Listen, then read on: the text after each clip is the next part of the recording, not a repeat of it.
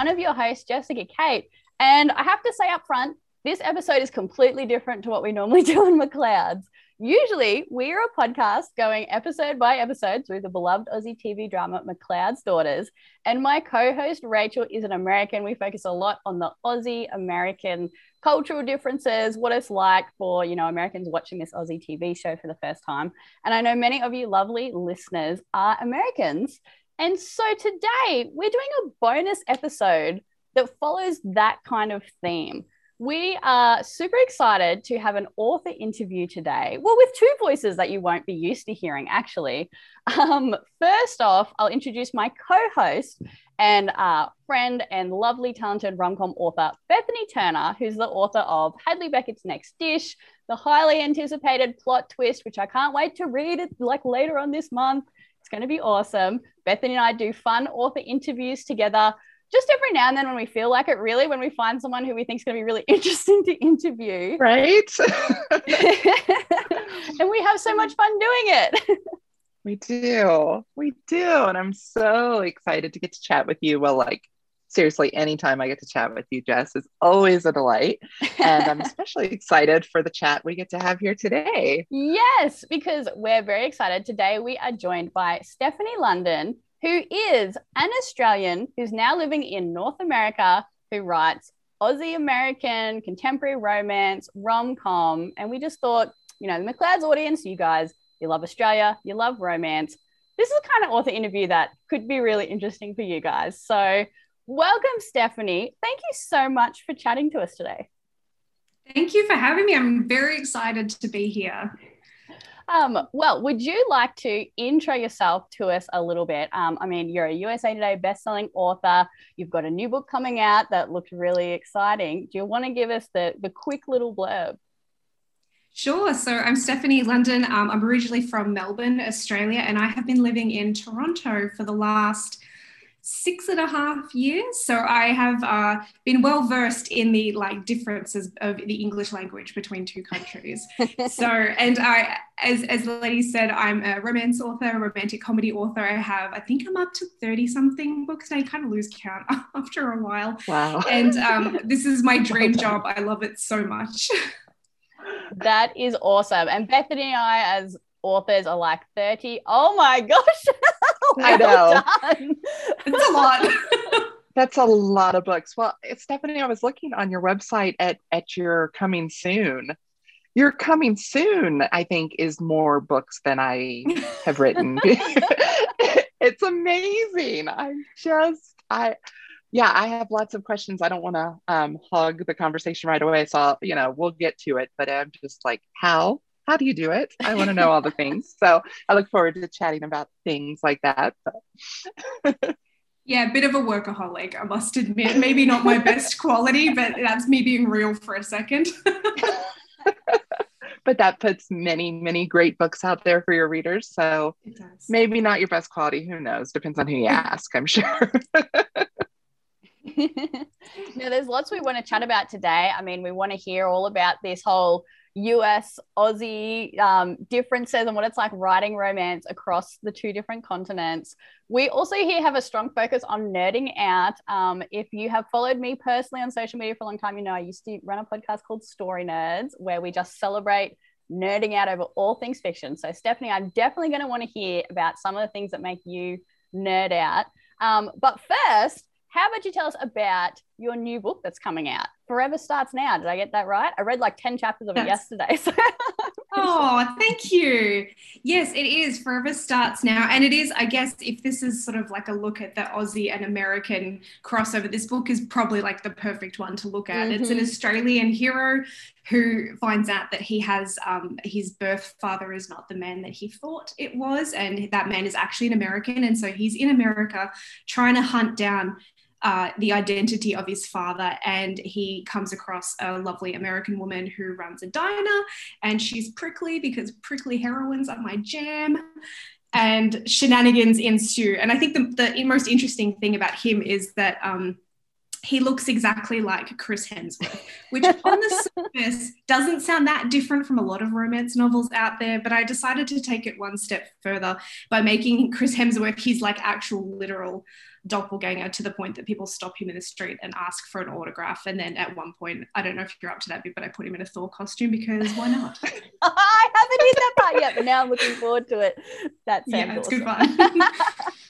yes, I really enjoyed that. How, you know, obviously so many people are making the comparisons, but you made it a part of the story. And it's, you know, it's what's driving him into often hide out the back of your heroine's diner and stuff because these people are driving him crazy.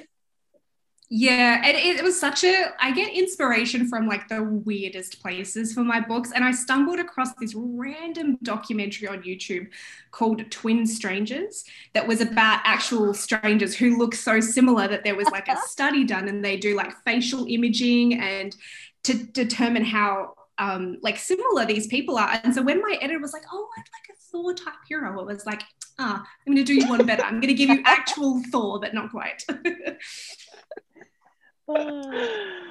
that is hilarious. Now, be honest, Bethany, now that you've heard the words uh, US Aussie romance and Chris Hemsworth doppelganger, what's that doing for you? I honestly, I'm like, I zoned out. I started reading. I wasn't listening to you guys once I heard that. I just no. no, it's well, I think I think Jess, I've heard you talk before about how um, when you write Aussie heroes, which first of all, you all say it and it sounds cool, like Aussie. And I say it and I'm like Aussie. And so I sound stupid. But anyway, uh, being the American in the group, there we go. Um, but you know how there is, it's like that's that is the standard of perfection when we think of Australian men and you know so it's i think we do kind of go there in our minds a little bit and that's not a bad thing. That's a great thing. So yeah stefanie i just love that. I love that you're just like okay we're going all in on this on this. Yeah, i'm leaning so into it. So fun. Uh, it's super fun. I was laughing. I was having a conversation recently with a group of american writer friends and one of them made an offhanded comment about how American women all find Aussie men more attractive and that Aussie men on average are better looking than American men. And I like started rolling on the ground laughing. That's interesting. I definitely, yeah. Oh, hmm. I laughed so hard because it wasn't even, she wasn't even saying that as a point. That was just like an offhanded, assumed knowledge thing that she mentioned, like in service to really? the thing she was actually talking about. And I was like, whoa, whoa, whoa. Let me clarify something here for you. the Hemsworths are not average in Australia. Sadly, no. la la la la. Don't don't ruin it for us, girls. Come on. Let us keep believing that every Australian man is a Hemsworth. It's fine. Uh, we don't need to know otherwise it was so funny. But also her comment about the Australian accent, because over here, Australian women often find the American men's accents pretty attractive, especially if it's a Southern accent. Aussie mm-hmm. women are mm-hmm. absolute suckers for a Southern accent. And if an American man like comes over here, he gets a lot of attention. And it's so funny when you talk to people on the other side and they have the same reaction to the people here. And I'm like, you know, it's just it's just so hilarious. So Stefanie, as someone who has lived on both sides of this and writes in this area, what kind of um, assumptions are people making? What like interesting things have you stumbled into that you didn't realize people thought? And um, I mean, and how are you making the best use of it for your romances? You know, that's it's funny. I think that when we moved over here, I didn't realize that people liked the Australian accent so much. I mean, I had traveled yes. internationally before, mm-hmm. but they really like it. And I'm like, we all sound like Kath and Kim to me. I don't know if everyone else is going to get that reference, but it's just, yeah, it's so funny. We come over here, people just will like, if my husband and I go out, I mean, not that we're going out at the moment, let's be real, but in normal times when we go out, people just ask us like they just keep us talking because they just want to listen to the accent. So mm-hmm. yeah, it's funny, but I find other accents. Like I particularly find British men. I love a yes. British accent. I oh, love Jason yes. Statham. So like that, like dirty Matthew British Good. accent. Mm-hmm. Yeah, I love that. So, but then you talk to British people and they're like, "You no, we don't sound good." so I guess it just everyone hates their own accent, maybe. I think so. Yes. yes, it's completely They- true. Oh, Sorry. they uh, all seem to think that we're like really beachy people, and so on the you guys won't be able to see me on the podcast, but I am like very pale. very very like vampirically pale and so i have to like dispel that rumor of like I, I love the beach from a distance with like lots of 30 plus sunscreen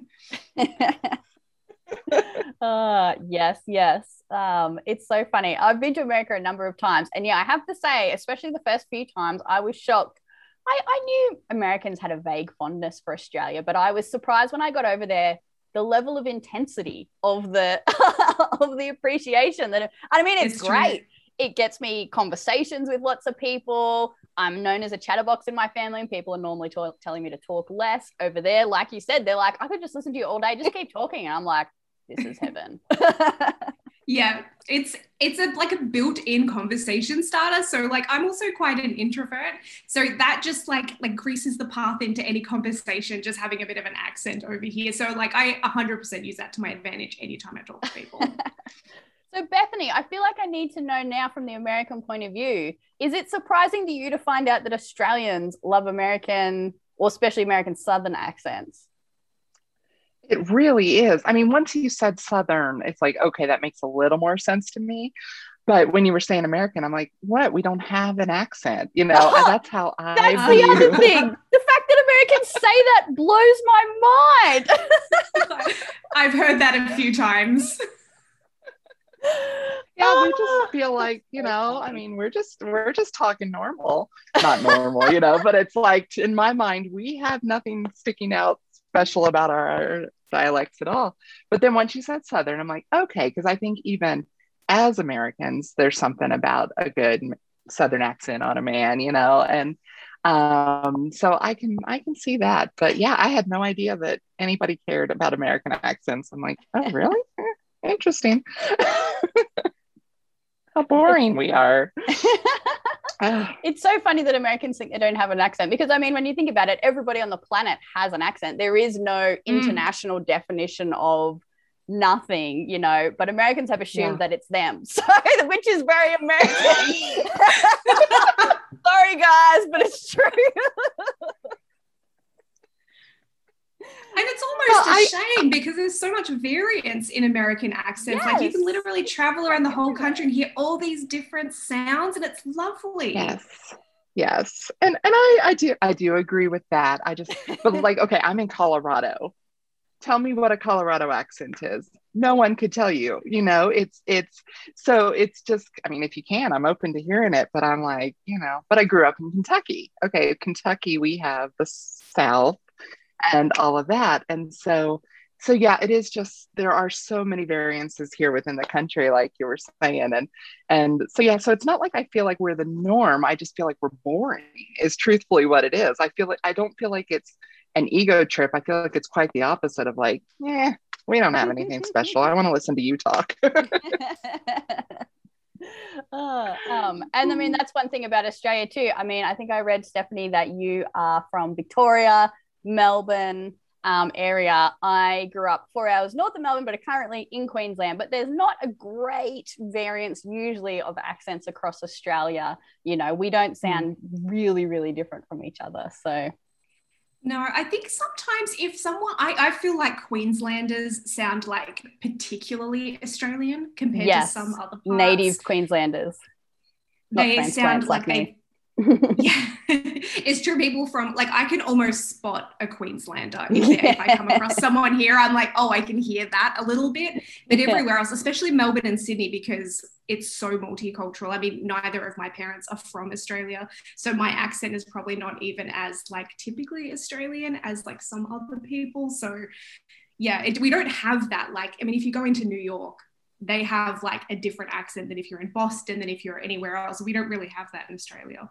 Mm-hmm. Mm-hmm. Yeah. interesting And speaking of the place that the small town where a lot of your characters come from in Australia, Patterson's Bluff, You've said it. Um, it's either on or near the Mornington Peninsula, if I'm remembering that right, which is roughly two hours from Melbourne. It's actually where my boyfriend is from, uh, but I haven't visited there yet oh. because of COVID. Um, but I wanted to ask you about that and uh, what made you pick that area? Is it personal experience? Is it a real place? Um, tell us a bit about it. So Patterson's Bluff is a fictional place, and it is, you're right, it is set on the Mornington Peninsula, kind of between, for anyone that knows the area, between Sorrento and Rye, like mm-hmm. around that kind of area. And it's because that's where I used to do summers as a kid. We had um, someone in our family had like a holiday house there, and we would go. Sorrento is just I think one of the most beautiful places on the coast. It's just really naturally spectacular. It's got a lovely vibe. So I, I wanted to create that, but I'm also not the kind of person who likes to be hamstrung by things like real details. So I made my own town up so I could put whatever I wanted in there. I know those pesky real details get you Mm-mm. with your plot. So yeah, it is a fictional place, but it's definitely based um, on those towns that have become increasingly touristy over the mm-hmm. years. Mm-hmm. And I like that it represents an Australia which isn't typically shown in media. I mean, McLeod's Daughters, you've got that country stereotype that came from Steve Irwin, it came from Crocodile Dundee. It's actually not where a good 85% of the country lives. yep, that's so true. um, so what does it mean for you representing that um, you know that southern victoria coastline i mean i went to the great ocean road for the first time two years ago and was surprised as someone who's seen a decent chunk of my country I was like, this is different to the rest of the mm. country. Mm. Um, and it's spectacular. It's a kind of like rugged, rough, wild nature, beautiful scenery that is very different to other spots. Um, so, what did it mean for you to be able to write that into your fiction and, and show that to an American audience too? you know i think it's something that kind of it happened so organically i didn't realize the impact of it until almost like later on because that's the area that I that's the kind of beach that I know is that part of the world. And then not one you actually really want to swim at. uh, no, not really. And it's a lot of it's actually the beaches there can be very dangerous. The back mm. beach in Sorrento is really rough, but that's where they have a lot of like surfing championships. They're great mm. waves, mm. but like not always the easiest beach. And I love that sort of rugged beauty that it has. I think in a in a way it kind of represents the type of stories that I like to write, which is about people who are maybe a little rough around the edges or haven't quite figured things out. I, I like the symmetry of that. And I also like that it's not it is not the typical Australian experience. It's not people in the outback. It's not you know sheep shearing stations it's not even tropical australia which i think does get a bit of play in like the Whitsundays and things like that mm-hmm. i wanted to do the australia that i had experience with. So, and I love that coastline so much. It's really beautiful. Mm-hmm. It is. Now, Bethany, I want to find out are there, what is your knowledge as an American who only gets, you know, sort of Australia via movies and TV, much the way Aussies only really learn about America through Hollywood things. And then sometimes we get over there and we're like, oh, this is different to what I thought. Yeah. um, what areas of Australia do you feel like you have like question marks around or might intrigue you to see a book or a movie or hmm. something mm. set there? Yeah, it's, I mean, to be perfectly honest, it all intrigues me for the things you were just saying. It's, it's like, yeah, hate to play into the stereotype, but very much, you know, the first thing I ever saw about Australia at all was Crocodile Dundee. Mm, uh, that's a great movie. I love know, that movie. it is. It's, it's fun. And, but, you know, I think I I don't remember ever seeing anything before that, you know, I, and of course I was relatively young then, um, so I hadn't seen anything. But, um, you know, I so really as it as it goes on, it's it's it plays into that stereotype that I do have in my mind, like it or not. So I love um, every bit of it. You know, there are things um, whenever, like you all talking about how that you know some of the more rugged is actually not where most of the people live it's i mean i sound ignorant here but i'm just being honest i'm like oh really tell me more about that because there is an assumption that i'm afraid to confess but it's true um, but you know of course there's this is also i'm like wow so proud of my my geographical knowledge here but probably the next was my kids grew up loving the Wiggles. Mhm. so yes. I actually feel like I got more exposure to Australia from the Wiggles probably than anything else because That's awesome. It's an amazing point of reference. I love it. yeah.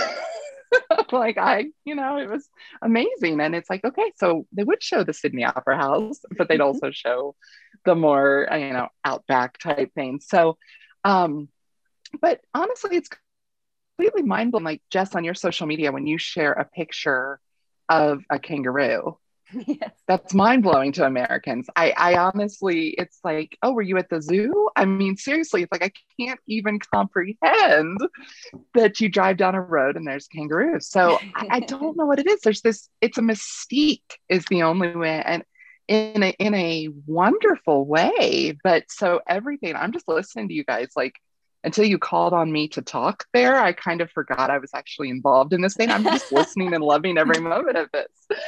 So, all of it. Bring it all on. So, Stefanie, I want to hear on the flip side, as someone who grew up in Australia, what parts of North America to you held that mystique, and which areas have you chosen to predominantly write in and maybe maybe visit to do some research? Um, what was that like for you?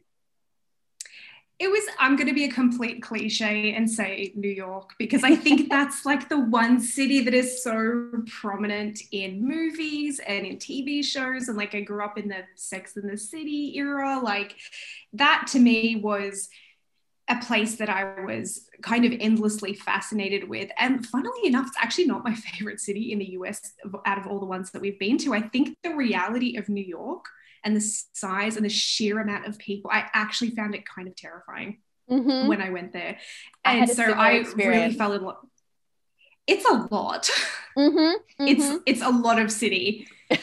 And and I, I love Boston. I think Boston is a really amazing place. I love their accents. I could listen to Bostonians talk all day, but I just found that to be a really beautiful and kind of quirky and fun city. But I have set quite a few of my books in New York. I think the sheer size and number of people there can allow you to do some cool things with plots that maybe wouldn't feel quite as realistic if they were set in Australia or somewhere else. Mm-hmm. Mm-hmm. That's pretty awesome. Um, and now this is a very important question. How are you coping with North American coffee? Poorly. Poorly. I'm from Melbourne. I'm from Melbourne, and we are possibly the worst coffee snobs in the whole world. And Starbucks makes me sad, but it's all I have access to. I was Yeah, so sorry, American this- friends. I've written this into my work in progress at the moment. My uh, my hero is Australian. He's living in America. He's um he's from Melbourne, and which it's something a lot of Americans don't know about because I was sending chapters to a critique partner, and she's like, "Why are you making these comments about coffee? He's saying he loves. He's saying he's addicted to Australian coffee. What's the difference?" I'm like, "Oh, oh dear. This is something that Australians know about, but I feel like it's not actually been broadcast that well." Australia has one of the strongest coffee cultures in the whole world. Um, it's recognized as some of the best coffee anywhere because we've had such. I think I think it's a multicultural melting pot, and especially Melbourne is very cultural, very food, art, sports, um, and So uh, I don't drink coffee, so I can't speak from personal experience, but I've heard testimony from many, many Australians that um, whatever it is Americans are doing to their coffee, I think it's like a filtering process or something. Apparently, it doesn't stand up.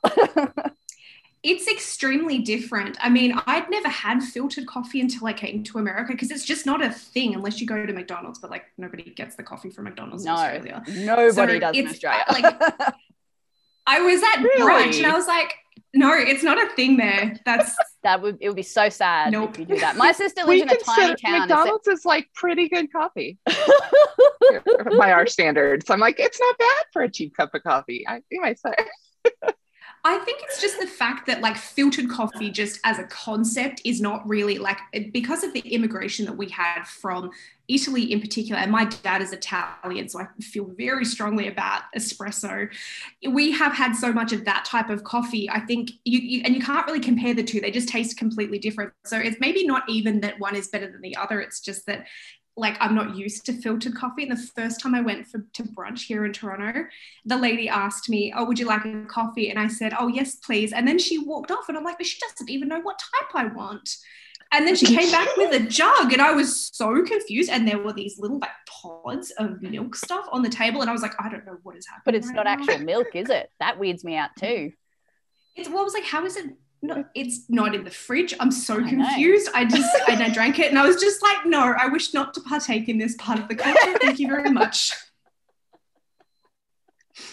A little dramatic, but not really that far off from reality. My husband would uh, tell you. I mean, when you look at the Australian national values, it's like courage, mateship, good coffee.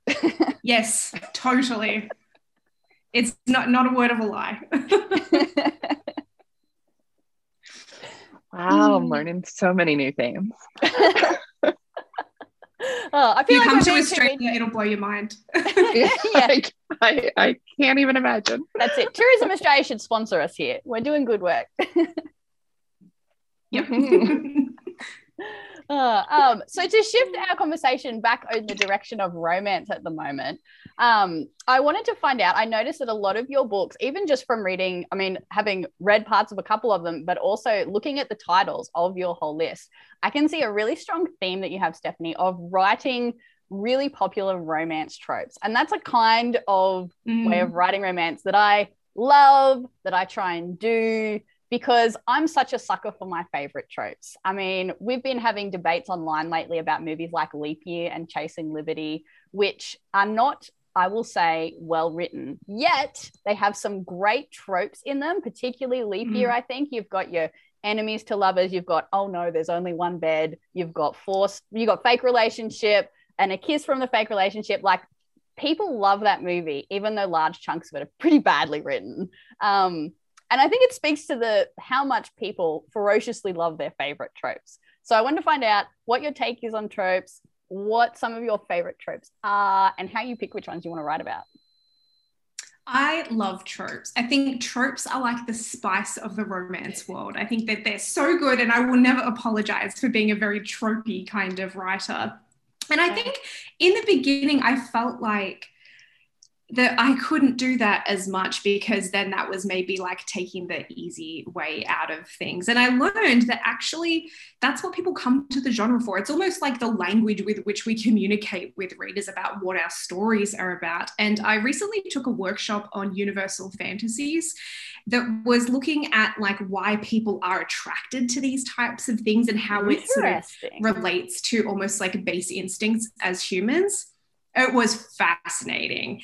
And then I was like, okay, I'm going to continue to tr- fly my trope flag as hard and as brightly as I possibly can. And I am a sucker for anything opposites attract or fake relationship. They are my absolute favorites.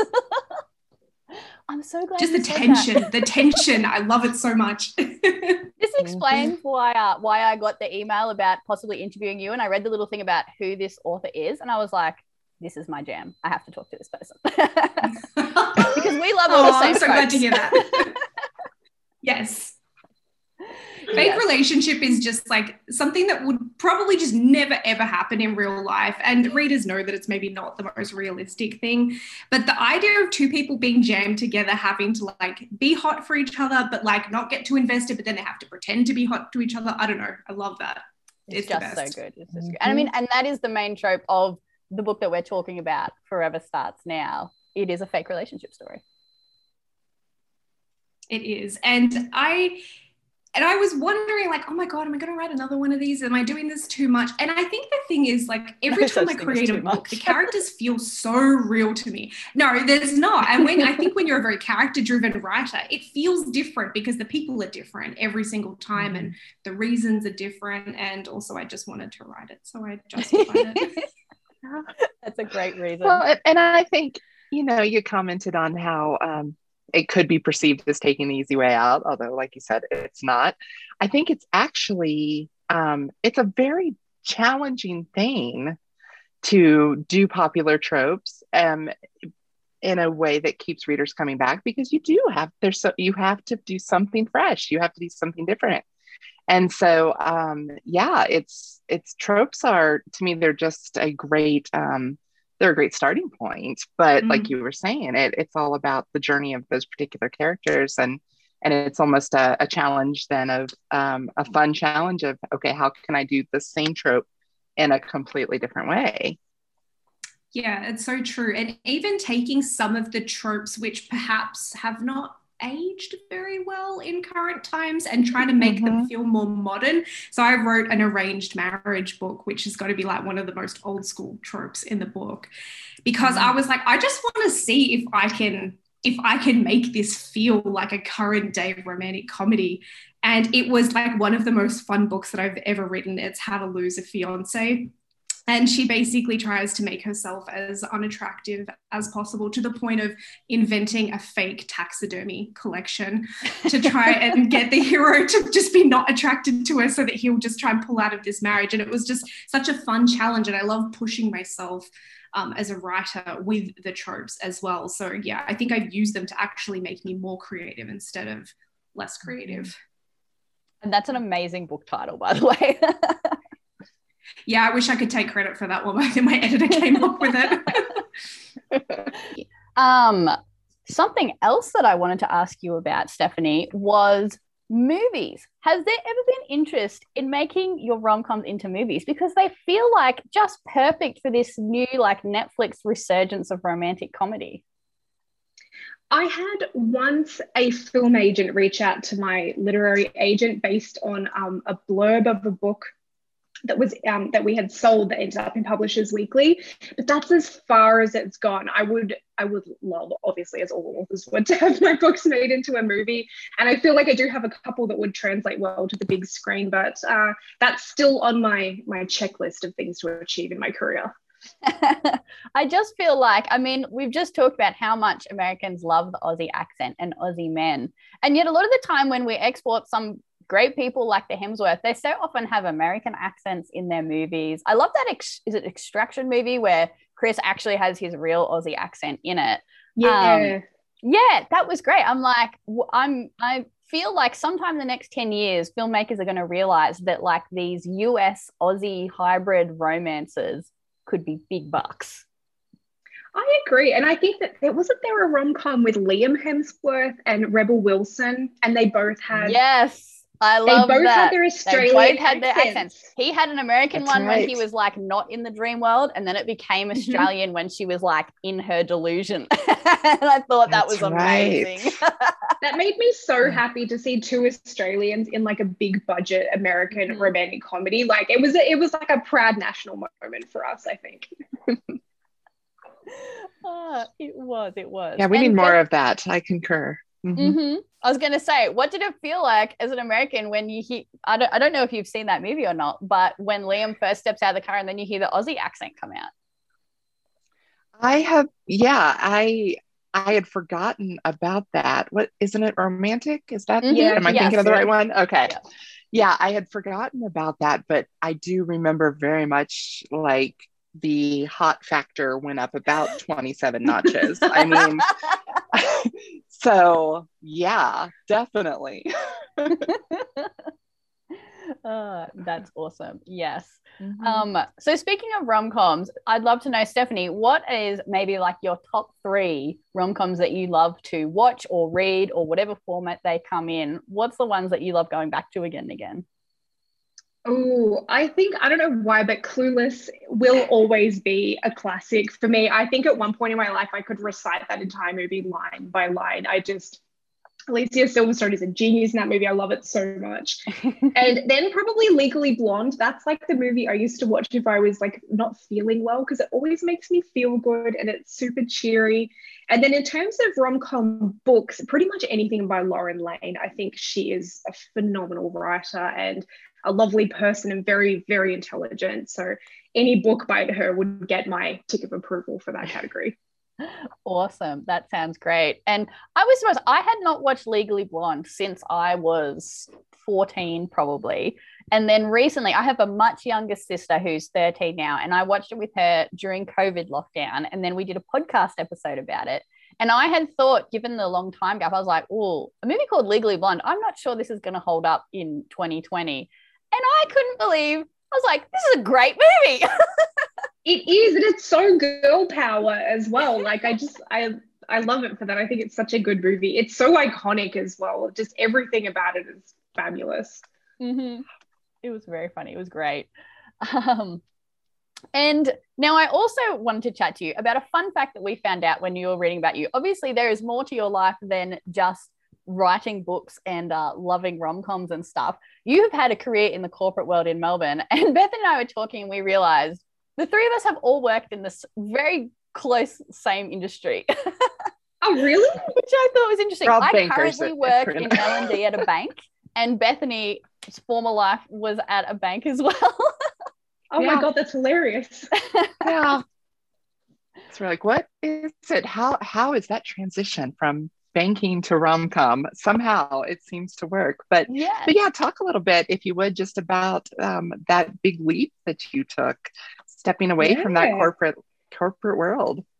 It, it's funny, you know. I think uh, there was a point in my life when I so I have a, a bachelor of business with a major in human resource management, and I kind of got into L, I was a generalist for a while, and then I got into L and D, and then I was in more in change management in the end. hmm And I thought that was going to be it for my whole life, that I would just be, and I was earning a very substantial income. I was doing very well in my career, I kept getting promoted, and I was just not happy. Like I, there was just something about it that didn't satisfy me. And I, I had a great boss. I was extremely fortunate to work with a very great team. And I just, I think it was just that it wasn't a very creative job. And I'm just such a creative person that that part of me felt really stifled. And so that was kind of the reason that I started writing and I kept it a secret from everyone at work and didn't think it would really go anywhere. I mean, I never thought I would sell the first book that I ever wrote. It was just such a whirlwind. And then after we, after I'd been in that industry for a little while, my husband and I decided um, to go overseas because he wanted to get some international experience for his career. And I was like, screw it, I am not going back to an office. And I worked at a MAC cosmetics counter because I'm also a trained makeup artist. And I worked retail cosmetics for a while while I kept writing. And then when it got to a point that I had enough contracts, I was able to quit that and go full time. But it was like, I'm very grateful for my corporate career because I think it actually gave me a lot of really tangible skills that I use in my writing career. Like, I'm very self starting and very motivated and organized and good at time management. And all of that came from that job. hmm hmm And now, Bethany, what area of banking were you in when you worked in your banking job? I was um, I was vice president of operations hmm um, at a, um, a few branches of a bank, and um, yeah, I had started as a I mean very similar story in some ways um, to what Stefanie was saying. I had started not this part. I had started as a teller and had worked up, and yeah, by the point that was like you look at my career on paper. This is what everybody's working towards. This is living the dream as far as anyone would look at. Um, you couldn't possibly want more. I had, you know, literally there was not much elsewhere to go, and yet miserable. Same thing, just not happy, not fulfilled, and um, yeah. So it's it's something about just listening to yourself and knowing um, knowing when you just can't keep doing that, and it doesn't always make sense on paper but yeah so so i was yeah i was bank management at the end there I think it's interesting to look at the the day jobs of different writers that I know and stuff too, because there's still such a um a thread through our the different jobs and the different things we do in our lives in addition to writing you know especially working in hr you're reading people you're you know you're Mhm. managing people and their decisions and their motivations and what drives them and their communications and i mean all that is stuff that we think about when creating characters like what is going to motivate this person to change their behavior well like that is the that is the job of change management Um, and Literally. Yeah. And commu- the communication element, I yeah. And doing her communications for her. And my job was in the ten. I was in technology, but I'm not a technologist. And so I was kind of like the translator for all of this tech information. And I've got to then disseminate that out to people who from all levels of banking, from people in the branch to people in the offices. And actually, I think that learning how to take technical information and make it um, interesting and engaging and accessible to a wide audience is something that has actually really helped me in writing fiction. Mhm. Mhm. and that is the exact job description of what my current job is and then I go Oh my gosh, that's so funny. well, maybe not exact. I'm not climbing the corporate ladder, but I'm the I'm the person at the bottom of the ladder who's like writing the the techie things and making them accessible. So There you go. That's so funny. Ah, that's funny, but Mm. ah, so fun to hear about all the different factors that you know swirl around in our brains, and then these books pop out.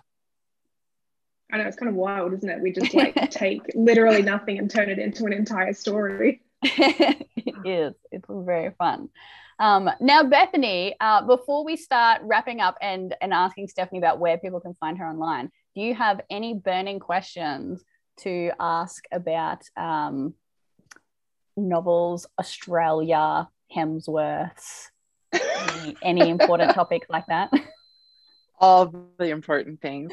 Um, yeah, well, I would. I want to go back to um, what we talked about at the beginning briefly, which is your kind of uh, that just blows my mind. So tell us a little bit. I mean, we're so excited about Forever Starts Now. Tell us just some quick rundowns of what else is in the pipeline coming from you. Oh, okay. I have a really exciting, it's a series that I'm just so jazzed about that's coming out next year. It's called Paws and the City. And the first book is The Dachshund Wears Prada. And it is Oh. basically a retelling of The Devil Wears Prada if Miranda Priestly was a dachshund owned by a very hunky hermit. And he is known as the Hermit of Fifth Avenue. Mind blown, speechless. How how fabulous that is. Okay, amazing. Uh huh. Yeah, it's, When a, it's a when really, can, sorry. I'm oh sorry. When when can we? When will, when did you say that one will be coming out? Oh, that Or- one is going to be coming out in May next year, and it's a series of um, three books at this stage. So I'm just about to start working on the second one. Okay. And what is the second one? Can you tell us that? Because if it's is it anywhere near? I mean, if it's, I'm sorry. Like I'm literally able to speak now. I'm so excited about that entire. Oh, thank you. It's um, so basically the That's whole amazing. series is essentially following a woman that sets up a pet social media agency in New York. So they're all going to be kind of like pet themed romantic comedies in Manhattan. And the working title for the second one, I don't know if we'll keep it, um, but it is Gentlemen Prefer Dogs. And it's a like a marriage in trouble story. And they're just super fun, they're fluffy, but it's got the feels in there as well. And, and I love, I'm such a dog person, so I love putting animals into my stories. Love it. Love it. Love it. Um, what? So do you have dogs? Uh, currently, I do not have dogs because we were living in a place for a while here where we weren't allowed to have dogs. So now Mm. that we've moved, that's definitely on the cards. But my mom has two rescued chihuahuas, which are like the funniest little creatures ever. So I um, consider myself like a pseudo pet mom. Yes, definitely. well, those sound amazing and can't wait for those. I see you you- also have, oh, go ahead, Jess. I'm sorry. no, you keep going, Bethany. I was just going to um, say, I also see that you have these holidays in the bluff stories coming up. Tell us a little bit about that. Yeah, so I've decided. So originally, the Patterson's Bluff was just one book, and then it became two books. And readers just seem to really love this fictional Australian town. And so, even though the publisher kind of wanted me to go in a bit of a different direction, I made the decision that I wanted to keep writing in that world. And so, I've got two series starting um, in the next kind of six months or so. And Holidays in the Bluff is going to be a whole series that is just different holiday books. So we're talking things like Christmas, New Year's, but also things like I'm going to write an International Coffee Day story because Melbourne, of course, I'm going to do that. and so the whole series is going to be all of these um, holiday books with people from Patterson's Bluff. And the first one is A Merry Aussie Christmas, and that's coming out in December. Fantastic. So excited about all that. And I feel like that book will have lots of interesting things for the US readers because uh, I had an American housemate for a year. And so she was here during Christmas and her mind was blown that we have hot Christmases. Yeah, and I but that we also try really hard to keep cold weather traditions in a 40 Yes. degree Celsius day. Like I'll British still burn my cinnamon candle. Yeah, so true. And we put fake snow on things, even though like most of us have never seen snow, which I find pretty funny. all the movies are about winter, and you know we still have like stockings over the fireplace, and Yeah. just, but there is no fire in that fireplace because it is 40 degrees outside, and we are dying of heat. It's so true. And then we still have like, we'll heat up the entire house cooking a roast lunch, even though it's just, it's just ridiculously hot. And I'll burn all of my cinnamon candles. Yeah, we do it every year. Uh, yeah, it's great. um, so, Stefanie, if people want to find out more about you online, to keep hearing more about these exciting new books coming out, or to check out the 30 odd books that are already out, where can they hang out with you online or on social media? Uh, best place to start is my website that has the details for everything. It's www.stefanie-london, and that's Stefanie with an F because my parents hate me and they wanted to make my life difficult. um, and I'm also on social media as Stefanie London, most active on Instagram and Facebook. Um, but pretty much anytime you need to catch me, my website, I've got a contact form there and also a link to my newsletter, which is where you'll get like most of the updates before any of my books come out. So I would recommend starting there first. Mm-hmm. And I see there's a free book on there as well. There is, and it's set in Patterson's Bluff. So if you're interested in the uh, Aussie small town thing, yeah, you can go and grab a free book on my newsletter. That sounds awesome. um, and Bethany, if people would like to hear more about you and uh, another fun rom com that's about to come out, Plot Twist, where can they find you online? You can find me at seebethanywrite.com, um, S E E Bethany Write, W R I T E.com. Um, and that's pretty much what I am across social media as well. So, um, yeah, and I also, if you're here in the US, um, I'd love for you to text me. I love giving out this. Um, I've started texting, phone texting with people. So you can text me actually at 970 387 7811. Um, so yeah, give me a text, give me, um, check me out on social media. I'd love to connect with you. That's awesome. And I don't know about you, Stefanie, but I had just had a weird moment because I only ever hear American phone numbers in movies and they all start with 555 so that they're not real. I forget that real ones don't start with 555. Yeah, the phone number's I'm like nine. Yeah, their phone numbers are weird over here. It took me a while to even remember my own phone number because I had way more like numbers than I was used Yes, to. Yes, there's more numbers in it. we don't have as many people, so we don't need all those numbers. it's true. Well, that's something I never would have thought about. That's hilarious. And yeah, the 555 is legendary. It's just like, doesn't matter where you live in the country in a movie, your number is 555. That's, you know, that's realistic. We'll go with that. I didn't know that. Oh, fascinating. Yeah, I think it's one of the few sets of numbers that aren't real numbers. So it is used in every form of entertainment here in the US as fake numbers so that no one calls. Mm, I think in the first to- movies they had people calling and it was a problem. So they were like, we Yep. need we need standard fake numbers. Oh my goodness. Yep.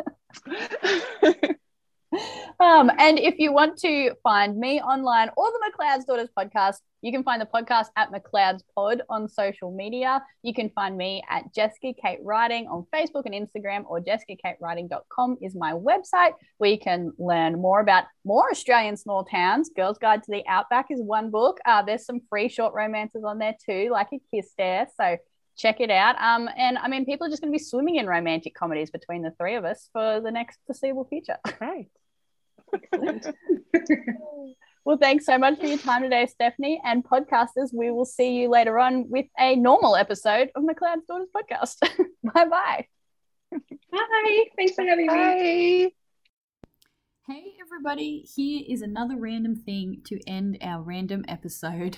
Um, I am hosting a watch party this weekend. Uh, for the Aussies, it will be Saturday morning. For the Americans, it will be Friday night because Hallmark Channel has just released what I think is actually their first Aussie uh, romance.